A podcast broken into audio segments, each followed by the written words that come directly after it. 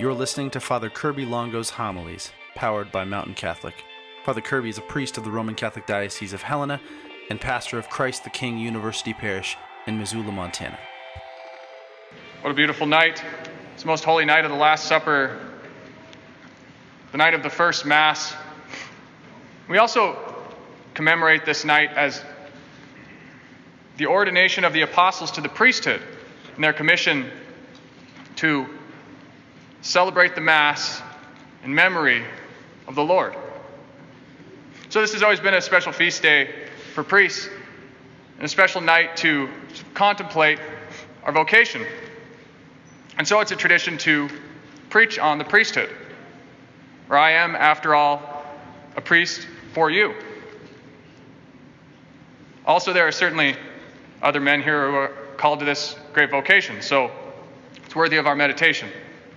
I'll try to avoid, for the most part, making this sort of biographical because there's a great chasm between me and the sort of ideal of the priesthood that I'll never cross without the grace of the Lord.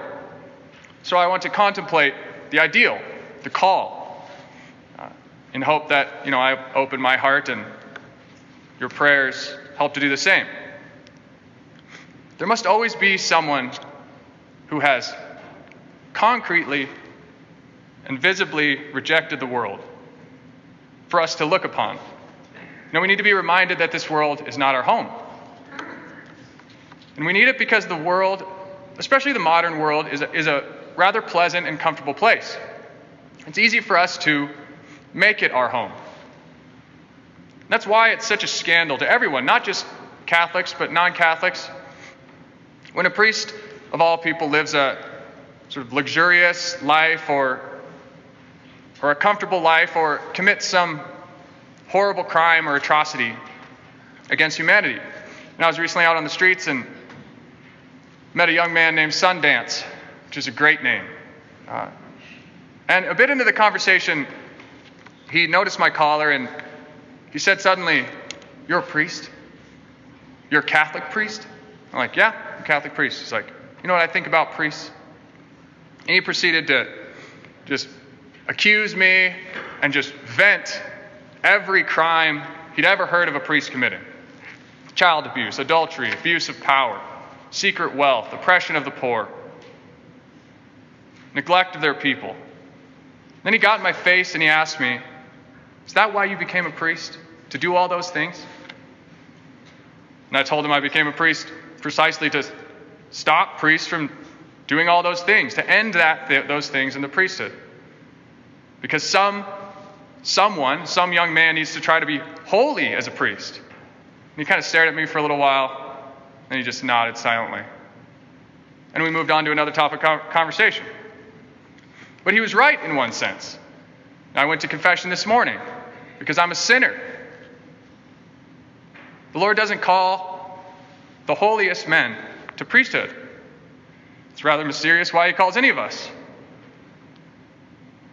Why is it the case that the sacraments, this, this great font of grace that we celebrate in all walks of our life, are reserved to the imperfect, sometimes downright corrupt priests?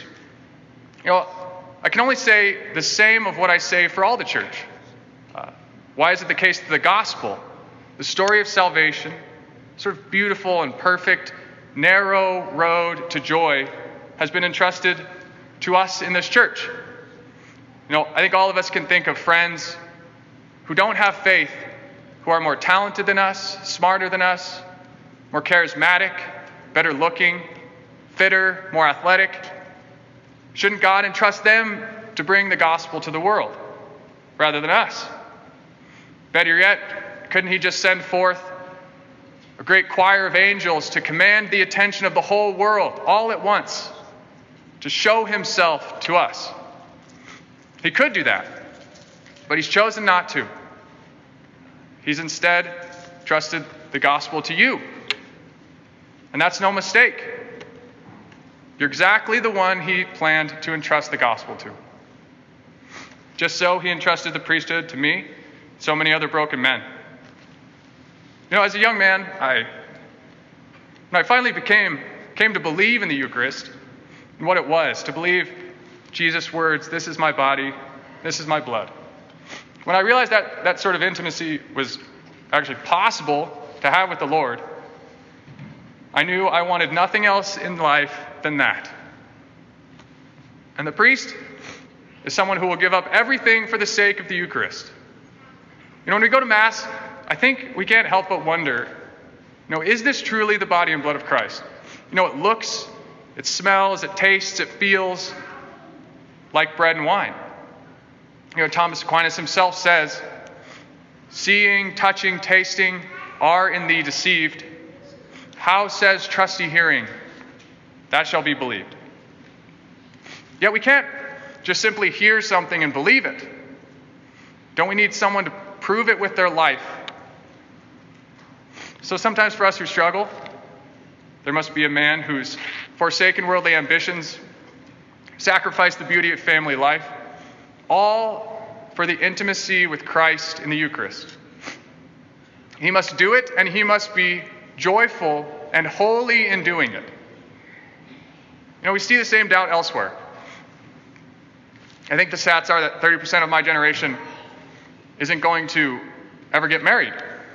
Because, not, not because they don't want a family, everybody wants a family, but because they don't believe that marriage is possible. So, those of you in married life, your marriage must prove that it's possible. Not only that it's possible, but that it's joyful. So the priest does the same in the Eucharist.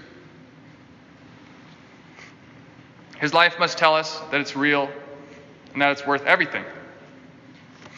You know, I was recently at a, at a funeral for a brother priest, and I was looking around at all the, all the other guys there.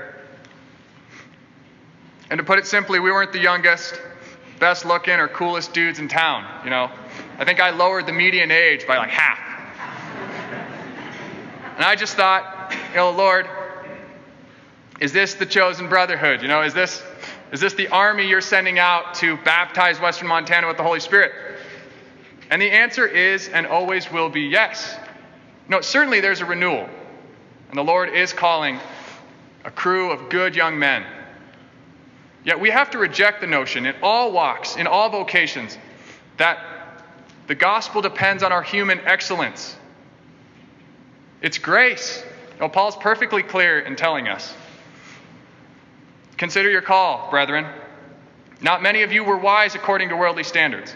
Not many were powerful. Not many were of noble birth.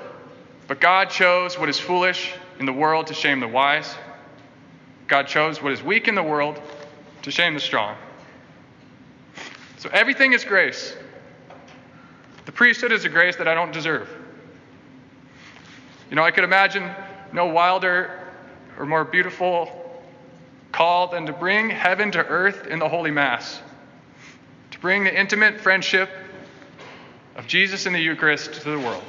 Amen.